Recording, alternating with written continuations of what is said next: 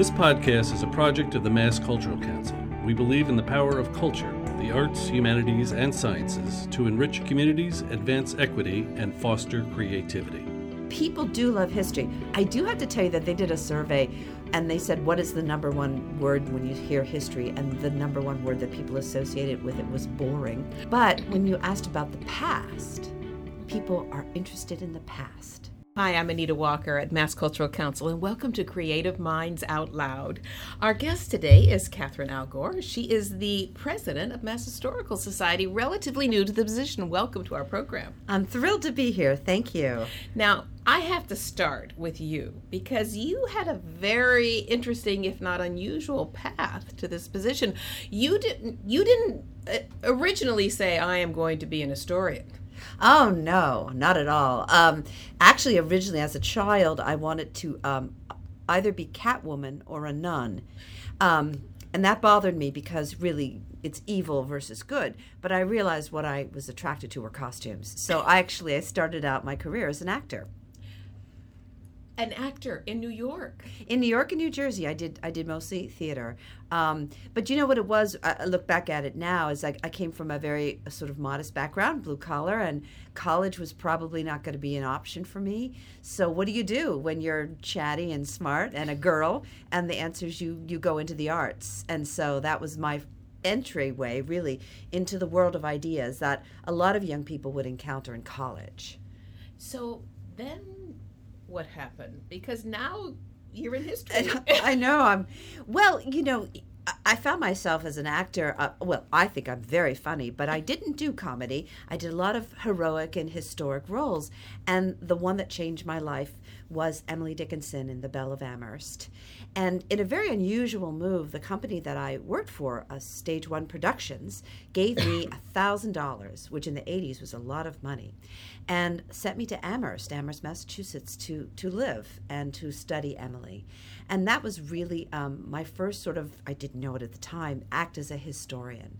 So when I was about 30, I, I really wanted an education. I I didn't even know what to study, but I, I just felt this kind of intellectual hunger. Uh, but I didn't know about colleges, um, except Emily Dickinson had gone to Mount Holyoke. So I went to Mount Holyoke College and I just said, Can I come to school there? And they said yes which is lesson one is sometimes you just have to ask.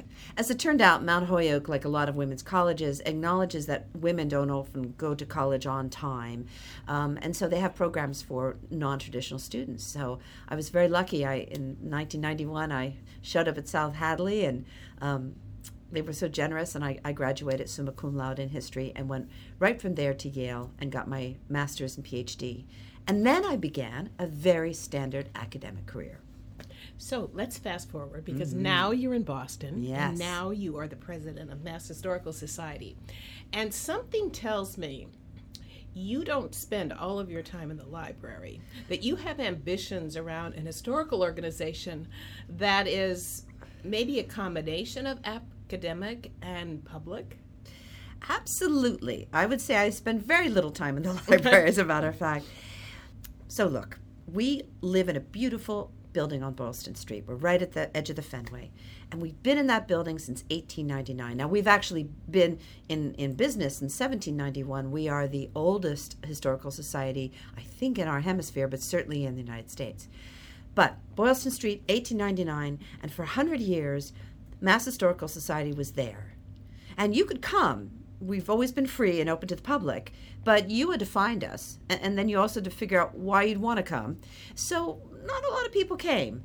And then about 12 or 13 years ago, my wonderful predecessor, Dennis Fiori, decided his strategy was let's do all kinds of interesting, wonderful, delicious things here so you'll come.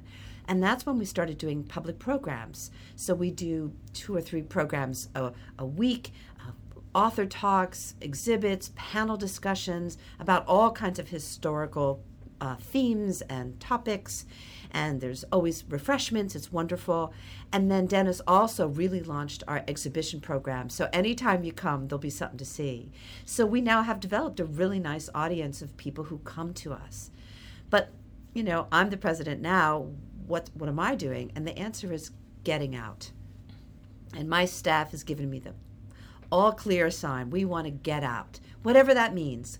Whether it's installing a wee library right on our little front lawn, which we're doing, um, digitizing our stuff to get it out to the world, working with community partners who serve underserved uh, children, working with teachers and students in all kinds of interesting ways. However, you interpret it, we are getting out. So let me ask you this: Do you think history has a has a bum rap? Do you think people sort of knee jerk, oh, history, history is so boring. I took history in high school. I slept through the whole class. You seem so excited about it. Oh my gosh. I, well, I think you're excited about it too because it's true. When I go to cocktail parties, when I was a professor, and I, people said, What did you do? And I'd say I was a history professor, and they would totally get that shamefaced look and they would sort of sheepishly admit that they didn't like history in high school and college. But then inevitably they said, But I love it now. And they would talk about biographies and they would talk about uh, you know what they were watching on television. So people do love history. I do have to tell you that they did a survey and they said what is the number one word when you hear history? And the number one word that people associated with it was boring. But when you asked about the past people are interested in the past right? And they don't know it's the same thing what about today in school do you think history is still boring to kids today in school no, there's been a real uh, shift. So, what historians really do in the morning after we punch in and grab a cup of coffee is we engage with pieces of the past, primary sources we call them. They can be on paper, but they can also be a lava lamp, a painting, something. We engage with them and we create arguments and insights about the past based on evidence. That's that's the job. And for a long time, we didn't ask children to do that. You may remember, if you were bored by history, we were asked to memorize names and dates. Well, now, because of things like the Common Core and the kind of educational leadership that the state of Massachusetts has provided to the rest of the country, um, we now ask students to look at the primary sources and ask questions of them and create arguments or theses using evidence.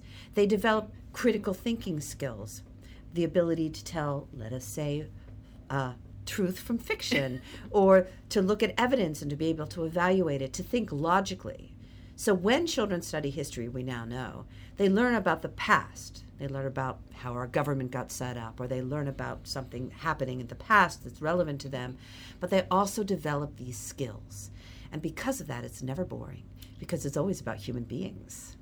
And it's stories. People it's love stories. stories. Yes. It's stories about human beings. That's nothing boring about that.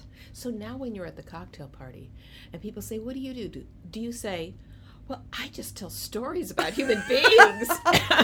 no, they. I, I say now. I say I'm the president of the Massachusetts Historical Society, and everybody lights up and says, "Oh, congratulations!" And I say I'm going to take that congratulations because it's a great job and I love it. I'm so happy to have it. Well, we are so happy that you are here with your enthusiasm, Catherine Allgor, president of Mass Historical Society, another one of our creative minds out loud. To learn more about this episode and to subscribe, visit creativemindsoutloud.org.